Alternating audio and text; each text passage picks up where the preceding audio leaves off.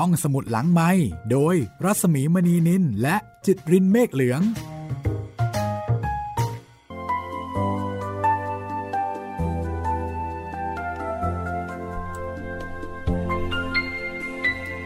สวัสดีค่ะ ต้อนรับคุณผู้ฟังเข้าสู่รายการห้องสมุดหลังไม้นะคะ แล้วก็สำหรับรายการห้องสมุดหลังไม้นะคะ ก็จะมีเรื่องที่น่าสนใจจากหนังสือ หนังสือไทยหนังสือเทศ หนังสือเก่าหนังสือใหม่ก็สลับผัดเปลี่ยนหมุนเวียนกันไป ให้มีหลากหลายรสชาติ คุณผู้ฟังจะได้ไม่เบื่อ วันละหนึ่งตอนค่ะ คือจริงๆแล้วก็เหมือนกับตอนที่ออกอากาศเป็นเวลา เพียงแต่ว่าตอนนี้ไม่ได้ออกอากาศเป็นเวลา แต่ว่าก็จะมีตอนใหม่มาให้คุณได้ฟังทุกวัน แล้วก็สำหรับวันนี้นะคะ จะเป็นตอนแรก ของซีรีส์ใหม่ หลังจากเราได้ติดตามชะตาชีวิตของทาสในสหรัฐอเมริกาจากเรื่องกระท่อมน้อยของลุงทอม Uncle Tom's Cabin ของ Harriet Beecher Stowe ได้จบไปเรียบร้อยแล้วนะคะสำหรับงานเขียนของ Harriet Beecher Stowe กระท่อมน้อยของลุงทอม ก็มีด้วยกันทั้งหมด 34 ตอนค่ะ เป็นเนื้อเรื่องเต็มๆเนี่ย32 ตอน แล้วก็อีก 3 อีก 2 ตอน เป็นเบื้องหลัง เบื้องหลังการเขียนการพิมพ์ แล้วก็เป็นชีวิตของผู้แต่งประวัติผู้แต่ง ถ้าคุณผู้ฟังสนใจก็สามารถที่จะไปคลิกฟังแล้วก็ดาวน์โหลดเก็บเอาไว้ได้นะคะสำหรับ เรื่องที่จะต่อจากกระท่อมน้อยของลุงทอม ฟังเรื่องของฝรั่งมังค่าไปแล้ว กลับมาฟังเรื่องไทยๆกันบ้าง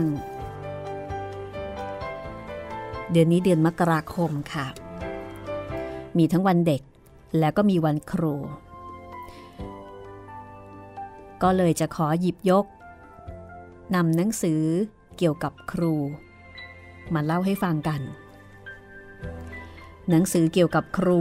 แน่นอนนะคะก็มีมากมายหลายเล่ม แต่ถ้าพูดถึงหนังสือเกี่ยวกับครูที่โด่งดังมาก แล้วก็ได้รับการนำไปสร้างเป็นภาพยนตร์ แล้วก็เรียกได้ว่าเป็นภาพยนตร์ในตำนานเรื่องหนึ่ง หลายท่าน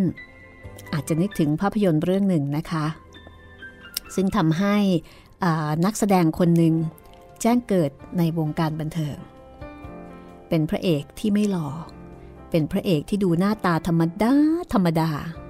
แต่ดังมากๆ ในช่วงนั้น ปิยะตระกูลราชค่ะ คุณผู้ฟังนึกออกแล้วใช่ไหมคะ ว่าเรื่องต่อไปของห้องสมุดหลังใหม่จะเป็นเรื่องอะไร แน่นอนค่ะสำหรับซีรีส์ใหม่ที่จะนำเสนอให้คุณได้ติดตาม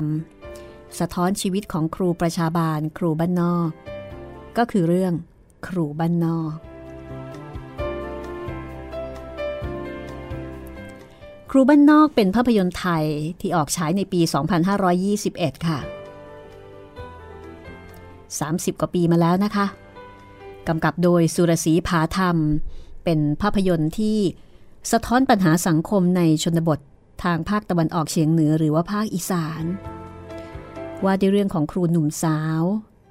ที่เพิ่งเรียนจบจากวิทยาลัยครู สมัยก่อนยังคงเรียกวิทยาลัยครูนะคะ แล้วก็เดินทางไปสอนหนังสือเป็นครูบ้านนอกในถิ่นธุรกันดารซึ่งไม่มีไฟฟ้า ไม่มีน้ำประปายูกยา มดหมออะไรก็ไม่พร้อมเหมือนกับในเมือง คือมีปัญหาในหลาย ๆ ด้านก็ค่อนข้างจะลำบากพอสมควร ภาพยนตร์เรื่องนี้นะคะ แสดงให้เห็นวิถีการดำเนินชีวิตความเป็นอยู่แบบเก่าของชาวชนบทในภาคอีสาน และขณะเดียวกันก็นำเสนอให้เห็นปัญหาความขัดแย้งกับผู้มีอิทธิพลในท้องถิ่น จากเว็บไซต์ของวิกิพีเดียค่ะ บอกเล่าเบื้องหลังของภาพยนตร์เรื่องนี้ว่าถ่ายทำที่บ้านนอนเมอออขออภัยนะคะ ถ่ายทำที่บ้านดอนเมยตำบลนาจิกอำเภออำนาจเจริญ จังหวัดอุบลราชธานี ซึ่งปัจจุบันนี้ก็คือจังหวัดอำนาจเจริญ ที่นี่เป็นบ้านเกิดของผู้ประพันธ์คำหมานคนไข่แล้วก็สมมติเป็นบ้านหนองหมาวอ เป็นภาพยนตร์ที่ใช้นักแสดงหน้าใหม่ทั้งหมดค่ะ ใหม่กิ๊กเลยทีเดียวนะคะ เข้าฉายครั้งแรกวันที่ 17 มิถุนายน 2521 ที่โรงหนังศาลาเฉลิมไทย เป็นภาพยนตร์ที่ประสบความสำเร็จนะคะโด่งดังมากค่ะ ทำรายได้ถึง 9 ล้านบาท ได้รับความชื่นชมจากนักวิจารณ์ แล้วก็ถูกนำไปฉายยังต่างประเทศ ได้รับรางวัลภาพยนตร์สร้างสรรค์ และรางวัลผู้กำกับยอดเยี่ยมจากประเทศรัสเซียด้วย ในปี 2552 ค่ะ สุรศรีผาธรรมได้นำภาพยนตร์กลับมาสร้างใหม่อีกครั้ง โดยสหมงคลฟิล์ม ครั้งนี้นำแสดงโดยพิเชษกองการ ฟ้อนฟ้าผาธรรม แล้วก็หม่ำจกมก ออกฉายในวันครู 14 มกราคม 2553 ครั้งนี้ใช้ชื่อภาพยนตร์ว่า ครูบ้านนอกบ้านหนองฮีใหญ่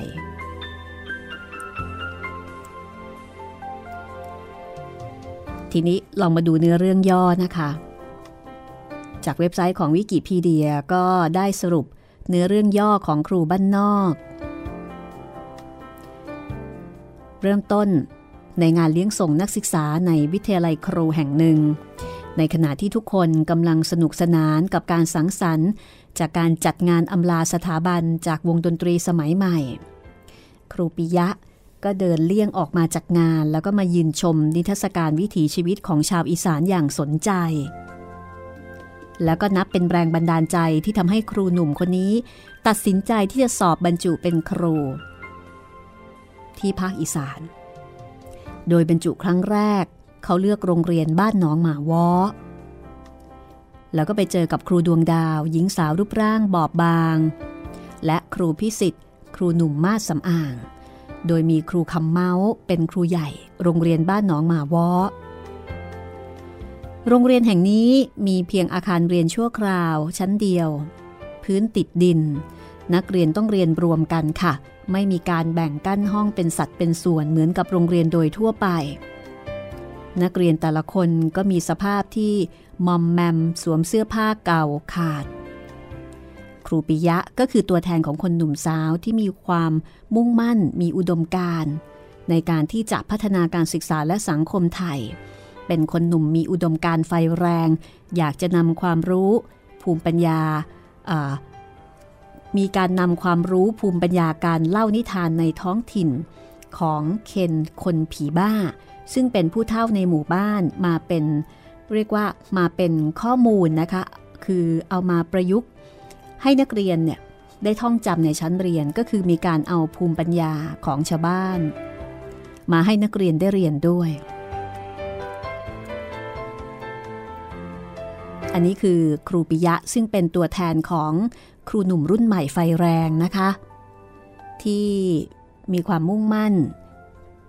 อยากที่จะสอนเด็กให้มีความรู้และขณะเดียวกัน ก็ให้ความเคารพกับภูมิปัญญาของคนในท้องถิ่น ส่วนครูคำเมาส์ครูใหญ่ ซึ่งเป็นครูรุ่นเก่า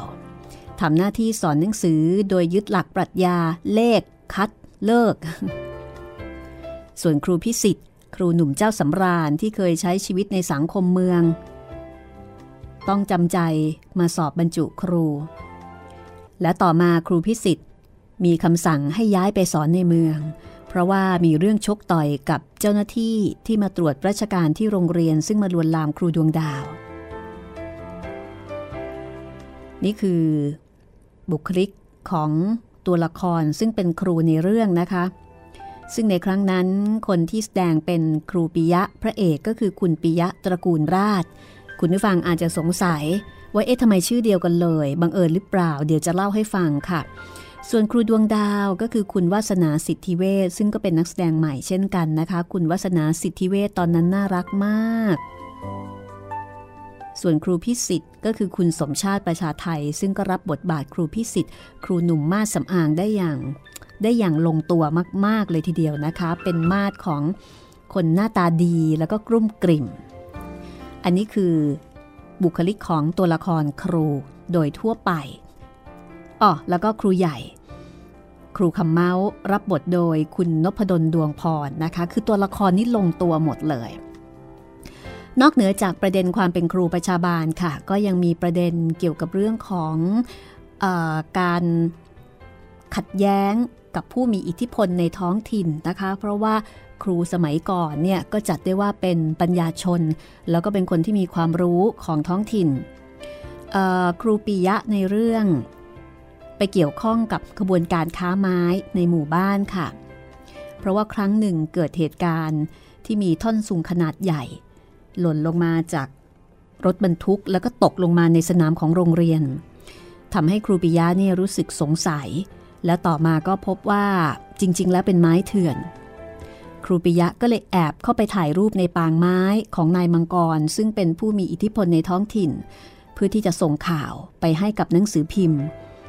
ทำให้ครูปิยะต้องหนีภัยมืดออกมาจากบ้านหนองหมาวอแล้วก็ไปอาศัยอยู่กับหลวงตาอยู่ในเมือง แต่ว่าสุดท้ายด้วยอุดมการ์แล้วก็จิตสำนึกของความเป็นครู ครูปิยะก็กลับมาสอนที่โรงเรียนบ้านหนองมาวอตามเดิมท่ามกลางความดีใจของครูแล้วก็นักเรียน แต่ว่าสุดท้ายแล้วนะคะ เพียงแค่ครูปิยะขี่จักรยานเข้าสู่รั้วโรงเรียน มือปืนก็ยิงปืนเข้าสู่ร่างของครูปิยะท่ามกลางความตกตะลึงของครูแล้วก็นักเรียน จนครูปิยะเสียชีวิตแล้วก็สิ้นใจตาย คือเป็นภาพยนตร์ที่สะเทือนใจมากนะคะ เป็นภาพยนตร์ที่สะท้อนชีวิตของครูบ้านนอก ซึ่งจะว่าไปก็ไม่ใช่พล็อตเรื่องที่เออไม่ใช่พล็อตเรื่องที่ขายอะ่ะเพราะว่าไม่ใช่เรื่องตบตี ไม่ใช่เรื่องน้ำเน่า แต่ว่าเป็นเรื่องจริง แล้วก็เป็นเป็นหนังน้ำดีนะคะ แต่ปรากฏว่าเรื่องนี้ดังมาก ๆ ค่ะ แล้วก็ทำให้นักแสดงทุกคนโดยเฉพาะคุณปิยะตระกูลราชเนี่ยขึ้นท่านพระเอก แล้วก็อาจจะเป็นพระเอกคนแรก ๆ ของวงการมั้งคะ ซึ่งไม่หล่อเป็นพระเอกที่หน้าตาธรรมดาสุดๆเลย ก็เพราะหน้าตาธรรมดาธรรมดานี่แหละค่ะ ที่ทำให้คุณปิยะตระกูลราชเนี่ยได้รับบทเป็นครูปิยะซึ่งเป็นครูบ้านนอกนะคะ และเนื่องจากว่าตอนจบพระเอกตายก็ยิ่งทำให้โอ้โห คนดูนี่ปาดน้ำตากันเป็นแถวนะคะ เป็นภาพยนตร์ที่ซาบซึ้งตรึงใจในอุดมการณ์ของชายหนุ่มคนหนึ่งที่มุ่งมั่นจะเป็นครูบ้านนอก แล้วก็สุดท้ายด้วยความไม่นิ่งดูดายกับความอายุติธรรม กับความทุจริต ในที่สุดเขาก็ต้องมาสงเมยชีวิตนะคะ ดิฉันจำได้ว่าตอนนั้น ดิฉันมีโอกาสชมภาพยนตร์เรื่องครูบ้านนอกครั้งแรกเนี่ยที่หนังกลางแปลงแถวแถวบ้าน ดีใจมาก แล้วก็ตื่นเต้นมาก และฉากสุดท้ายที่ครูปิยะถูกยิง แล้วก็ล้มลมคือปั่นจักรยาน แล้วก็ถูกยิงแล้วก็ล้มจากรถจักรยานแล้วก็มาสิ้นใจตายโอ้โห เป็นฉากที่เป็นฉากที่สะเทือนใจ ทุกคนนี่ร้องไห้กันหมดเลยนะคะ แล้วก็เป็นภาพยนตร์ที่ประทับใจซาบซึ้งมาก เป็นภาพยนตร์ไทยในตำนานเรื่องหนึ่งเลยทีเดียวปิยะตระกูลราชรับบทครูปิยะนะคะวาสนาสิทธิเวชรับบทครูดวงดาวซึ่งเป็นนางเอก สมชาติประชาไทยรับบทครูพิสิทธิ์นพดลดวงพร รับบทครูใหญ่คำเมาส์แล้วก็มีเพียงพทูอัมภัยรับบทพยอม ต้นโตมอนรับบทเคนคนผีบ้า สุพัฒบุญยรัตพันธ์รับบทหมอสมบัติ สิงห์อิ่มลาบรับบทนายมังกร ชาญบ้านสั้นรับบทมือปืนนะคะ นี่คือภาพยนตร์เรื่องครูบ้านนอก ซึ่งภาพยนตร์นี้สร้าง จากนวนิยาย เรื่องครูบ้านนอก ซึ่งพระเอกชื่อครูปิยะค่ะ คุณผู้ฟังอาจจะสงสัยว่าเอ๊ะทำไมชื่อตรงกันบังเอิญหรือเปล่า สำหรับเรื่องครูบ้านนอกนี้ ในหนังสือเรื่องครูบ้านนอกที่ทางสำนักพิมพ์มิ่งมิตรพิมพ์แล้วก็เผยแพร่ ฉบับที่ดิฉันมีอยู่เนี่ยเป็นฉบับพิมพ์ครั้งที่ 12 มกราคม 2553 นะคะได้กล่าวถึงที่มาที่ไปของนิยายเรื่องครูบ้านนอกค่ะ ว่ามีความเป็นมาดังนี้ อันนี้เป็นคำนำของผู้ประพันธ์นะคะ ในการพิมพ์ครั้งที่ 12 ของครูคำหมานคนไข่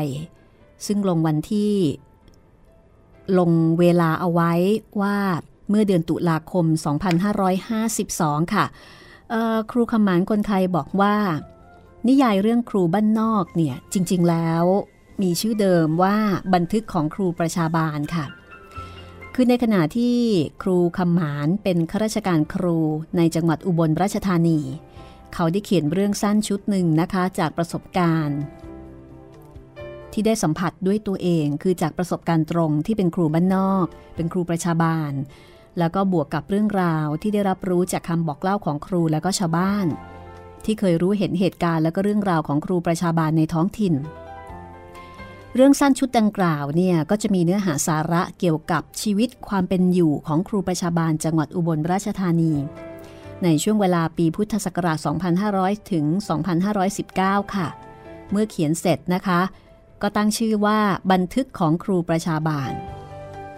ประกอบด้วยเรื่องสั้น 69 ตอน ตอนละประมาณหนึ่งหน้ากระดาษฟูลสแกปค่ะ สมัยนี้ยังรู้จักกระดาษฟูลสแกปอยู่หรือเปล่าคะ เดี๋ยวนี้ส่วนใหญ่เราก็น่าจะรู้จักแต่กระดาษ A4 เนาะฟูสแกปนี่มันจะยาวกว่า A4 จากนั้นครูคำหมานก็ขอให้ดรเอกวิทย์ณถลาง ซึ่งตอนนั้นท่านเป็นรองอธิบดีกรมสามัญศึกษาช่วยเขียนคำนำให้ ซึ่งท่านก็ได้กรุณาเขียนคำนำให้เมื่อวันที่ 15 มีนาคม 2519 ค่ะ สำนักพิมพ์บรรณกิจเทรดดิ้งกรุงเทพก็ได้จัดพิมพ์ ปรากฏว่าหนังสือเล่มนี้เนี่ยประสบความสำเร็จแล้วก็ไปไกลเกินคาด เพราะว่าไปคว้ารางวัลชมเชยหนังสือดีเด่นประเภทนวนิยาย ในงานสัปดาห์หนังสือแห่งชาติปีพุทธศักราช 2519 คือปีนั้นเลย ทีนี้ต่อมานะคะ บันทึกของครูประชาบาลกลายมาเป็นนวนิยายครูบ้านนอกได้อย่างไร ในเดือนมีนาคมปี 2520 ค่ะ มีบุคคลคณะหนึ่งไปพบกับครูขมานคนไทยที่บ้านพักในเมืองอุบล ซึ่งครูขมานบอกว่าตอนนั้นจำชื่อได้เพียงสามคน คือกมลกุลตังวัฒนา สุรศรีผาธรรม แล้วก็ปิยะตระกูลราช ซึ่งทั้งสามท่านเนี่ยไปพบครูคำมานเพื่อที่จะติดต่อขอซื้อลิขสิทธิ์หนังสือบันทึกของครูประชาบาล เพื่อนำไปสร้างเป็นภาพยนตร์ค่ะ ก็คือได้อ่านแล้วแล้วก็ประทับใจ แล้วก็มีการคัดลงคัดเลือกตัวแสดงเรียบร้อยนะคะ เพราะว่าตอนนั้นคุณปิยะตระกูลราชเนี่ยก็ไม่เคยเล่นหนังมาก่อน เป็นนักแสดงหน้าใหม่ ที่มาเพื่อการนี้โดยเฉพาะ ทีนี้ครูคำหมานก็บอกว่า โอ้ยหนังสือเล่มนั้นเนี่ยเป็นรวมเรื่องสั้น ไม่มีพระเอกนางเอก จะไปสร้างเป็นภาพยนตร์ได้อย่างไรกัน แล้วก็เสนอว่าแต่เอาเถอะ ถ้าเห็นว่าสาระของบันทึกของครูประชาบาล ควรที่จะนำไปสร้างเป็นภาพยนตร์เนี่ย ครูขมานบอกว่าผมจะเขียนนิยายขึ้นใหม่ให้ เพื่อที่จะให้เหมาะกับการเป็นภาพยนตร์นะคะ คือจะต้องมีพระเอกมีนางเอกใช่ไหมโดยที่เอาหนังสือบันทึกของครูประชาบาลนี่แหละเอามาดัดแปลงให้เป็นในรูปของนวนิยาย ซึ่ง บุคคลคณะนั้น บุคคลคณะนั้นก็คือ คุณกมลกุลตังวัฒนา คุณสุรศรีผาธรรม แล้วก็คุณปิยะตระกูลราชก็เห็นด้วย แต่ขอร่วมวางโครงเรื่อง พร้อมกับขอตั้งชื่อเรื่องว่า ครูบ้านนอก แล้วก็ขอให้พระเอกเนี่ยชื่อปิยะ เนื่องจากว่าตั้งใจจะให้คุณปิยะตระกูลราช แสดงเป็นพระเอก คุณคำมานกับคุณกมลแล้วก็คุณสุรศรีนะคะ ก็เลยร่วมกันกำหนดโครงเรื่อง ครูขมานก็บอกว่าผมขอให้บุคคลคณะนั้น เขียนบทภาพยนตร์ และผมก็จะเริ่มเขียนนิยาย ผมเขียนนิยายครูบ้านนอกตั้งแต่เดือนมีนาคม 2520 ต่อมาในเดือนเมษายนปีเดียวกัน ทางราชการได้สั่งให้ผมไปทำงานที่กรมวิชาการกระทรวงศึกษาธิการ ผมจึงเขียนครูบ้านนอกที่กรุงเทพ ส่วนใหญ่เขียนในตอนกลางคืน ต้นฉบับครูบ้านนอกเสร็จประมาณเดือนพฤศจิกายน 2520 ไมตรีลิมปิชาติที่เพิ่งรู้จักกัน เสนอจะช่วยหาสำนักพิมพ์ให้ ครูบ้านนอกพิมพ์ครั้งแรกที่สำนักพิมพ์การเวก ของบริษัท Advanced Media หนังสือครูบ้านนอกที่จัดพิมพ์ครั้งแรก มีภาพถ่ายจากกองถ่ายภาพยนตร์ครูบ้านนอกหลายภาพ เพราะผมเคยไปเยี่ยมกองถ่ายภาพยนตร์ที่ตั้งอยู่ที่บ้านเกิดของผม และขอถ่ายภาพมาเป็นภาพประกอบหนังสือ หนังสือครูบ้านนอกพิมพ์เสร็จพร้อมกับภาพยนตร์เรื่องครูบ้านนอกฉายในกรุงเทพในต้นปี 2521 หนังสือเล่มนี้ได้ถูกพิมพ์หลายครั้ง โดยหลายสำนักพิมพ์ เช่นสำนักพิมพ์กำแพงสำนักพิมพ์บรรณกิจสำนักพิมพ์ไทยวัฒนาพาณิชย์ พิมพ์ครั้งที่ 8 ในปี 2538 แล้วก็พิมพ์อีกจนถึงครั้งที่ 11 การพิมพ์ครั้งนี้คือฉบับที่สำนักพิมพ์มิ่งมิตรเป็นผู้จัดพิมพ์ เป็นครั้งที่ 12 ค่ะ ของสำนวนภาษาไทย นั่นหมายความว่ามีพิมพ์เป็นภาษาอื่นด้วย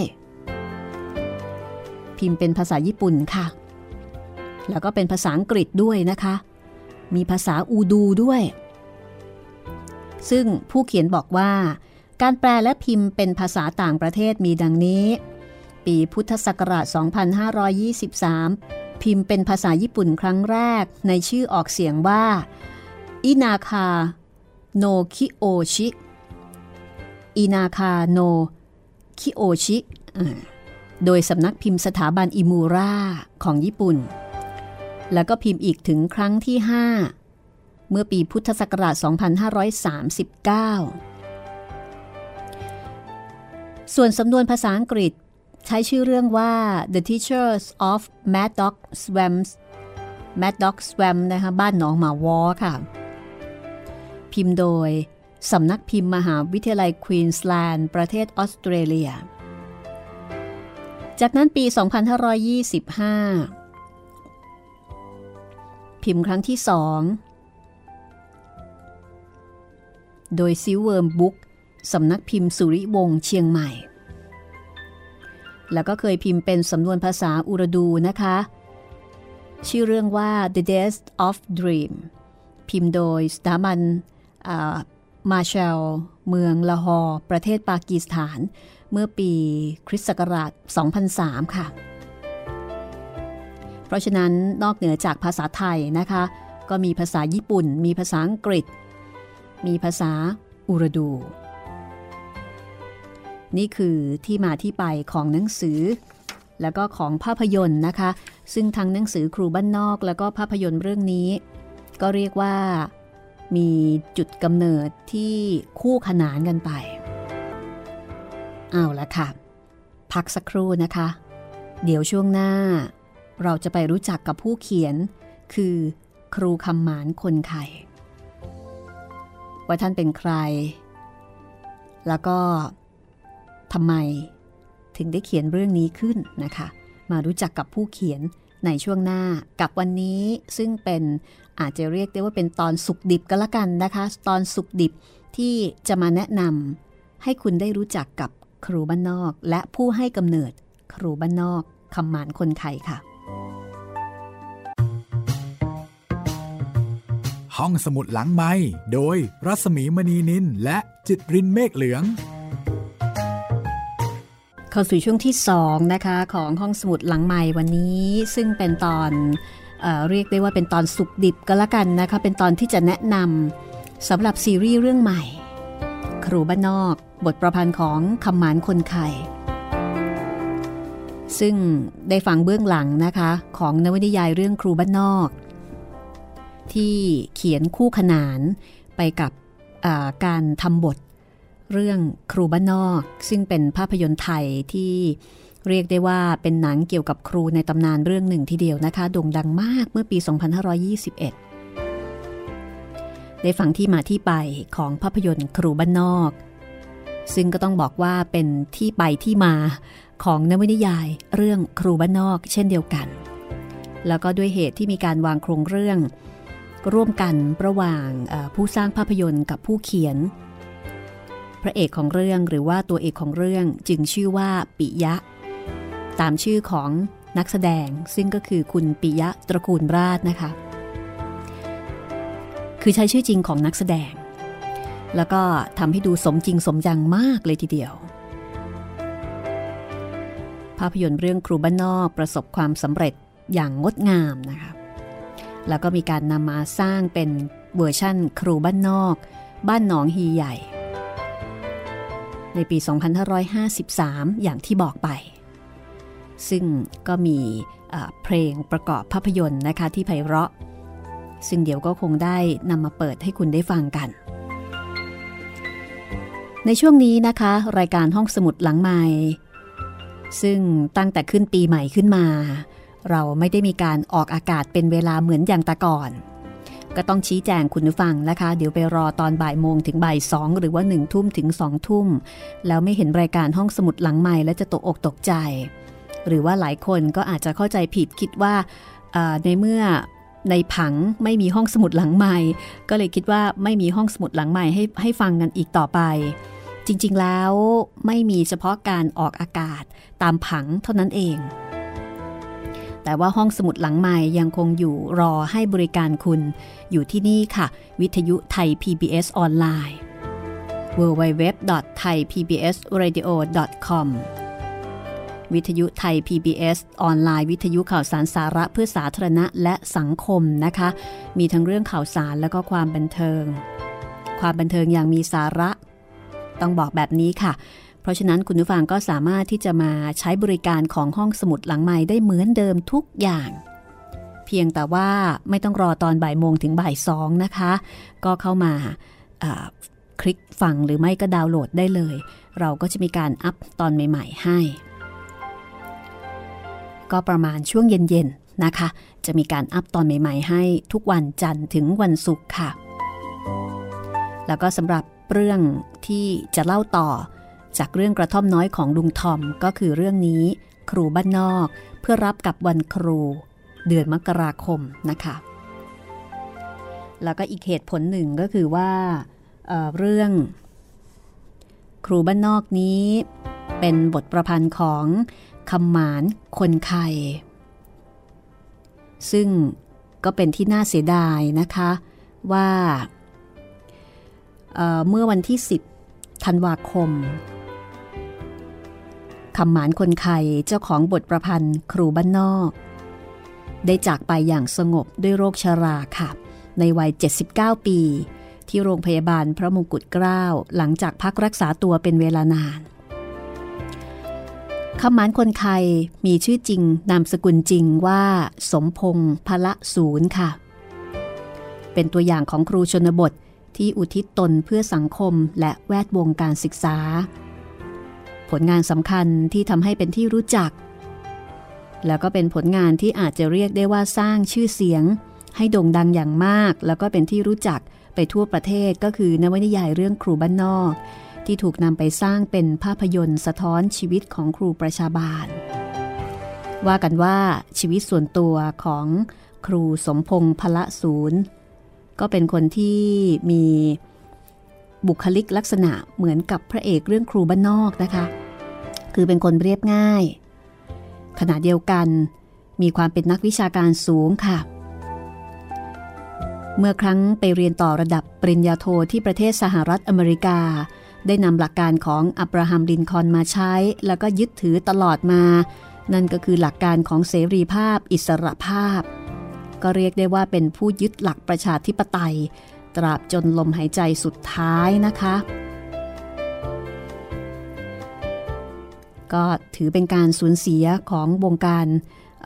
วงการหนังสือของบ้านเรานะคะ วงการวรรณกรรม จากไปเมื่อวันที่ 10 ธันวาคม 2559 ที่ผ่านมานี้เองค่ะ ในหนังสือครูบ้านนอก ที่จัดพิมพ์โดยสำนักพิมพ์มิ่งมิตร ในปี 2553 ได้กล่าวถึงประวัติของครูคำหมานคนไทยเอาไว้ว่า เป็นนามปากกาของนายสมพงษ์พละศูนย์ซึ่งเริ่มใช้นามปากกานี้มาตั้งแต่ปี 2513 ค่ะ ในการเขียนบทความ ลงตีพิมพ์ในวารสารเพื่อนครูอุบล ครูสมพงษ์พละศูนย์ให้เหตุผลบอกว่า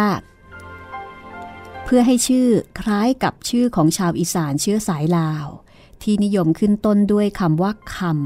ำซึ่งมีความหมายถึงทอง คือทองคำเช่นคำดีคำตันคำแปลงคำผองคำพองคำพูนคำเพงคำมีคำสิงนะคะ ส่วนคำว่าหมาน หมายถึงได้มาก มีมาก มีโชคลาภคำว่าคนก็หมายถึงมนุษย์ทั่วไป คือคนธรรมดาอย่างเราๆนี่แหละค่ะ ส่วนคำว่าไข่สละไอไม้มาลายแล้วก็คอควาย หมายถึงมีความดีในระดับปานกลาง หรือระดับพอใช้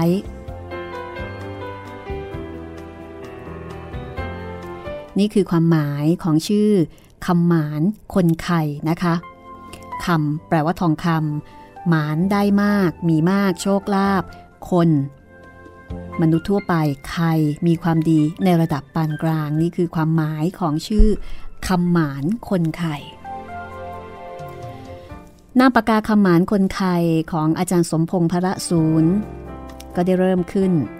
ด้วยเหตุผลดังกล่าวค่ะ แล้วท่านก็เขียนบทความเกี่ยวกับการศึกษาตั้งแต่เริ่มรับราชการครูเมื่อปีพุทธศักราช 2502 ใช้ชื่อจริงบ้าง ใช้นามปากกาบ้าง ในปี 2513 ก็ได้ใช้นามปากกาคำหมานคนไทย เขียนบทความในรูปแบบจดหมายถึงผู้อ่านชื่อว่า จดหมายจากครูคำหมานคนไข่บทความดังกล่าวก็ได้พิมพ์เผยแพร่ในวารสารวิทยาสารของสำนักพิมพ์ไทยวัฒนาพาณิชย์ติดต่อกันเป็นเวลาประมาณ 2-3 ปี ต่อมาสำนักพิมพ์บรรณกิจเทรดดิ้งได้รวบรวม แล้วก็จัดพิมพ์เป็นเล่มค่ะ ชื่อว่าจดหมายจากครูคำหมานคนไข่ นี่นับเป็นหนังสือเล่มแรกของคำหมานคนไข่ค่ะ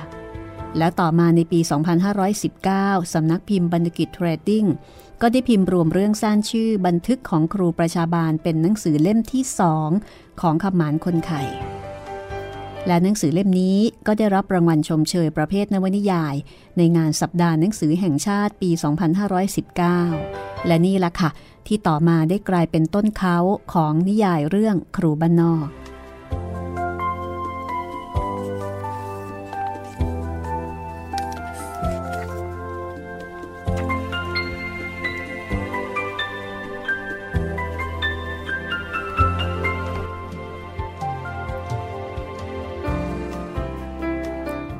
สำหรับประวัติของคำหมานคนไทยก็น่าสนใจทีเดียวนะคะคำหมานคนไทยหรือในชื่อจริงว่าสมพงษ์พละศูนย์เกิดเมื่อวันที่ 22 มีนาคม พุทธศักราช 2480 ที่บ้านดอนเมยตำบลนาจิก อำเภออำนาจเจริญ จังหวัดอุบลราชธานี ซึ่งปัจจุบันคือบ้านดอนเมย ตำบลดอนเมยอำเภอเมืองอำนาจเจริญ จังหวัดอำนาจเจริญค่ะ คือสมัยนั้นยังเป็นจังหวัดอุบลอยู่เลยนะคะ บิดามารดาผู้ให้กำเนิด คือนายเหี่ยว นางนัน อุทธจันทร์ แล้วก็นางทุม นายยอดพละศูนย์ ได้ขอมาเลี้ยงเป็นบุตรบุญธรรมนะคะนางทุมเนี่ยเป็นน้องสาวของนางพาโสภามี ซึ่งเป็นมารดา เป็นคุณแม่ของนางนัน เพราะฉะนั้นขมานคนไทยหรือว่าอาจารย์สมพงษ์จึงเป็นบุตรคนเดียวของนายยอดนางทุมค่ะ ซึ่งอาชีพหลักของออพ่อแม่ผู้ให้กำเนิดและรวมไปถึงผู้เลี้ยงดูด้วยนะคะ ก็คือทำนา อาจารย์สมพงษ์เข้าเรียนชั้นป .1 ในปีการศึกษา 2488 ที่โรงเรียนประชาบาลตำบลนาจิก 5 คือวัดบ้านดอนเมย พอเรียนจบก็ไปสอบเรียนต่อชั้นม .1 ในปีการศึกษา 2492 ที่โรงเรียนเบญจมะมหาราช ซึ่งเป็นโรงเรียนประจำจังหวัดอุบลราชธานี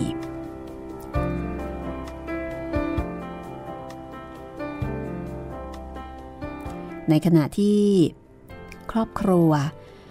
มีความประสงค์ที่จะให้อาจารย์สมพงษ์เนี่ยได้ศึกษาเล่าเรียนจนถึงระดับปริญญา ก็ขออาศัยที่ดินของญาติที่บ้านหนองสาลาอำเภอเมืองอุบลสร้างบ้านให้แม่แม่บุญธรรมเนี่ยนะคะ คือนางทุม อยู่ดูแลลูกค่ะ และต่อมาเมื่ออบิดาถึงแก่กรรมในปี 2493 นางทุมซึ่งเป็นมารดานะคะ แล้วก็ดูแลอาจารย์สมพงษ์มาตลอดเนี่ยก็เลี้ยงดูลูกชาย ด้วยการทำลอดช่องไปขายที่ตลาดสดในตอนเช้า แล้วก็ในตอนสายก็จะหาขนมจีนน้ำยา เร่ขายในละแวกบ้านหนองสาลาแล้วก็ชุมชนใกล้เคียง หารายได้มาเลี้ยงดูลูกชายนะคะ แล้วก็ทำงานหนัก จนกระทั่งล้มป่วยในปี 2496 ก็กลับไปรักษาตัวที่บ้านดอนเมยแล้วก็ถึงแก่กรรมในปีต่อมา และนับตั้งแต่ปี 2496 เป็นต้นมานะคะอาจารย์สมพงษ์พระศูนย์ก็เลยอยู่ในความอุปการะของคุณมนูนแล้วก็คุณยุวพงษ์ผาสุกมูล ซึ่งคุณยุวพงษ์เนี่ยเป็นญาติฝ่ายแม่มีศักดิ์เป็นป้า แล้วก็ คุณมนูนรับราชการกรมทางหลวง ที่แขวงการทางอุบลราชธานี อาจารย์สมพงศ์ก็นับถือบุคคลทั้งสองเสมือนพ่อแม่ แล้วก็อาศัยอยู่กับครอบครัวนี้ตลอดมาค่ะ ก็มีประวัติชีวิตที่ระหกระเหินไม่น้อยทีเดียวนะคะ มีทั้งบิดามารดาผู้ให้กำเนิด แล้วก็บิดามารดาที่ขอมาเลี้ยงเป็นบุตร แล้วก็รวมไปถึงบิดามารดาที่ให้ความอุปการะดูแล หลังจากที่พ่อกับแม่บุญธรรมตายนะคะพูดง่าย ๆ ทางด้านของประวัติส่วนตัวค่ะ อาจารย์สมพงษ์แต่งงานสองครั้งนะคะ ครั้งแรกแต่งงานกับนางสาวมาลัย มีบุตรสาวสองคน คือคุณมาริสาแล้วก็คุณรสมาริน ต่อมา เมื่ออภรรยาถึงแก่กรรมในปี 2509 ก็แต่งงานกับนางสาวสายัน ในปี 2514 แล้วก็มีบุตรสาวอีกสองคนเช่นกันค่ะ คือนางสาวสิริพงษ์และก็นางสาววราพงษ์นี่คือในส่วนของชีวิตส่วนตัวนะคะ ส่วนทางด้านการศึกษาเนี่ย เป็นคนที่ใส่ใจในการศึกษาเล่าเรียน เป็นคนรักการอ่าน ชอบศึกษาค้นคว้าชอบคิดวิเคราะห์หาเหตุผล มีคุณสมบัติที่เหมาะแก่การเป็นนักเขียนมากนะคะ ชอบคิดวิเคราะห์แล้วก็ชอบเขียนออนอกจากชั้นม .1 ถึงม .6 ที่โรงเรียนเบญจมมหาราชอำเภอเมือง จังหวัดอุบลราชธานีแล้ว ท่านก็ศึกษาระดับปกศนะคะ ที่โรงเรียนฝึกหัดครูบ้านสมเด็จเจ้าพระยาธนบุรีค่ะ แล้วก็หลังจากนั้นสอบได้ชั้นเตรียมอุดมศึกษาแผนกอักษรศาสตร์ ปีที่สองแล้วก็จบปกศสูง ที่วิทยาลัยครูบ้านสมเด็จเจ้าพระยาธนบุรี ประกาศนียบัตรวิชาชีพครูชั้นสูงใช่ไหมคะะสมัยก่อนก็จะเป็นวุฒิแบบนี้สำหรับคนที่เรียนมาทางด้านครู แล้วก็ สอบได้ประกาศนียบัตรครูพอมอนะคะแล้วก็ท่าน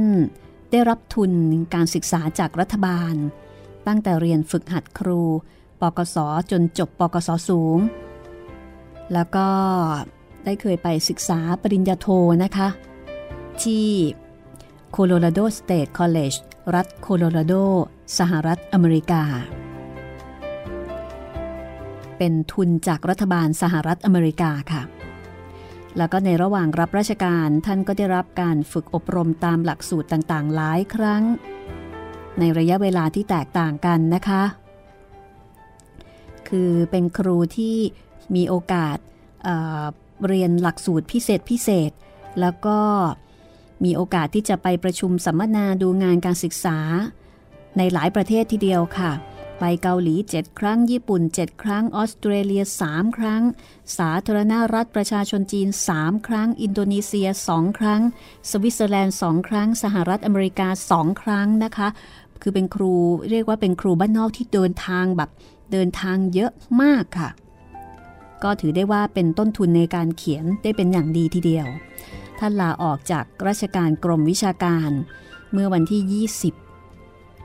พฤศจิกายนนะคะ 2537 ค่ะ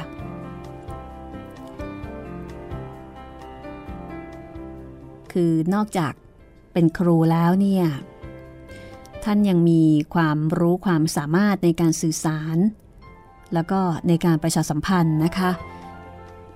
เป็นวิทยากรด้วยเวลาที่มีการประชุมสัมมนาตั้งแต่เมื่อครั้งเป็นครู แล้วก็ศึกษานิเทศ ท่านเคยเป็นหัวหน้าหน่วยศึกษานิเทศที่จังหวัดอุบลราชธานีด้วย แล้วก็มีความสามารถในการจัดรายการวิทยุในการเขียนหนังสือ คือเป็นครูที่มีความสามารถรอบด้านนะเป็นทั้งครูเป็นเคยเป็นศึกษานิเทศ คือหมายถึงตอนตอนเริ่มต้นเลยเนี่ยท่านเริ่มต้นจากการเป็นครูประชาบาล อันนี้แหละค่ะก็เลยกลายเป็นต้นทุนที่ทำให้ท่านนำข้อมูล มาเขียนเป็นหนังสืออครูบ้านนอกนะคะซึ่งมีที่มาจากเรื่องสั้นบันทึกของครูประชาบาลที่ได้เล่าให้ฟังไป แล้วก็หลังจากนั้นก็เป็นครูมาโดยตลอดนะคะ จนกระทั่งปี 2509 เนี่ยก็เลื่อนไปเป็นศึกษานิเทศ แล้วก็เป็นหัวหน้าหน่วยศึกษานิเทศ เป็นหัวหน้าฝ่ายพัฒนาหลักสูตร ศูนย์พัฒนาหลักสูตรกรมวิชาการกระทรวงศึกษาธิการ แล้วก็ตำแหน่งสุดท้ายนะคะ เป็นที่ปรึกษาฝ่ายวิชาการประชาสัมพันธ์สำนักงานคณะกรรมการการศึกษาแห่งชาติค่ะ เมื่อปี 2542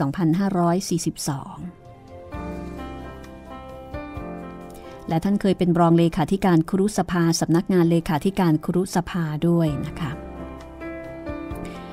อันนี้คือประวัติการรับราชการค่ะ ส่วนผลงานสำคัญนะคะ โดยเฉพาะผลงานทางด้านการเขียนมีเยอะทีเดียวค่ะ ท่านได้เขียนหนังสือลงพิมพ์ในวารสารตั้งแต่สมัยเป็นนักเรียนม .6 ต่อมาเมื่อเป็นนักเรียนฝึกหัดครูก็เขียนกรอน เขียนสารคดี ลงพิมพ์ในวารสารกระดึงทองและชาวกรุงนะคะ แล้วก็ได้เขียนบทความสารคดีเรื่องสั้นและนิยายเผยแพร่ ในหนังสือพิมพ์รายวันวารสารต่างๆ ส่วนใหญ่ใช้นามปากกาว่าคำหมานคนไข่ ก็เป็นที่รู้จักของนักอ่านและก็ครูบาอาจารย์ทั่วไป นอกเหนือจากงานเขียนประเภทบทความสารคดีเรื่องสั้นที่มีมากมายแล้วนะคะ ในส่วนของประเภทหนังสือสารคดี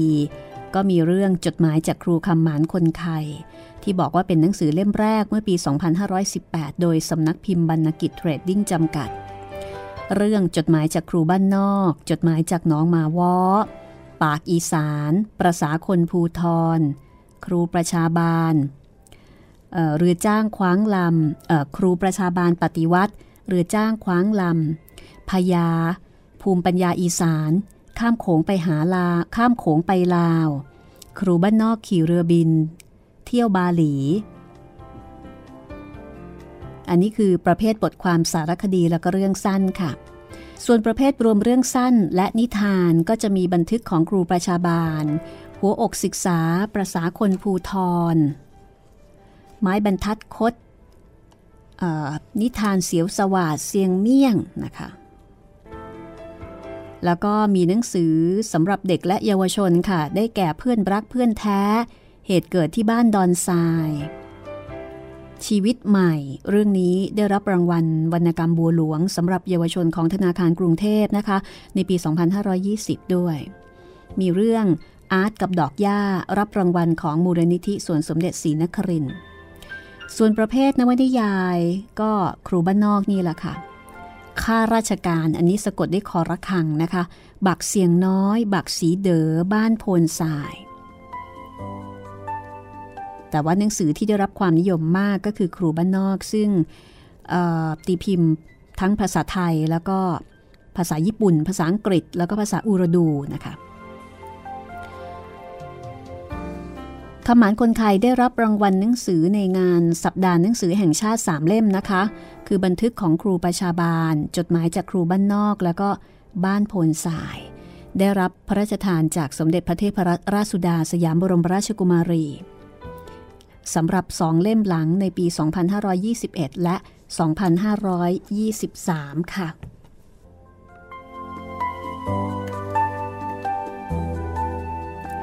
นี่ก็เป็นเรื่องราวที่น่าจะทำให้เราได้รู้จักเบื้องหลังแล้วก็ที่มาที่ไปของเรื่องครูบ้านนอกได้ดียิ่งขึ้นนะคะ จากบทประพันธ์ของอคำหมานคนไทยซึ่งเป็นครู แล้วก็เป็นนักวิชาการทางด้านการศึกษา แล้วก็เรื่องนี้เขียนขึ้นจากประสบการณ์ตรงประสบการณ์จริง คุณผู้ฟังฟังเรื่องนี้แล้วอาจจะเกิดแรงบันดาลใจ ในการที่จะไปหาภาพยนตร์มาชมนะคะ น่าชมมากค่ะ เป็นภาพยนตร์เมื่อปีภาพยนตร์เมื่อปี 2521 นะคะ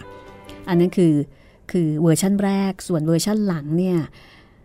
ครูบ้านนอกบ้านหนองฮีใหญ่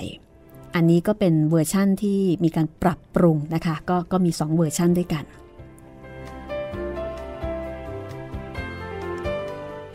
เอาละค่ะ ปิดท้ายวันนี้นะคะ เลือกเพลงแสงลำสุดท้าย ซึ่งเป็นเพลงประกอบเรื่องครูบ้านนอกในเวอร์ชั่น เวอร์ชั่นล่าสุดมาให้คุณได้ฟังกัน แล้วตอนต่อไป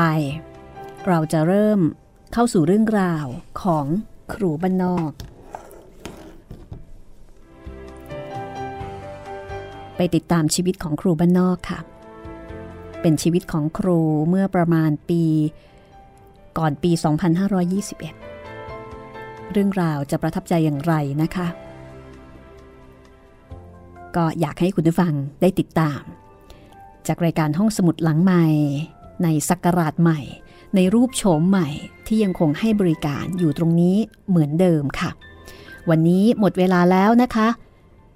ลาคุณฟังไปก่อน สวัสดีค่ะ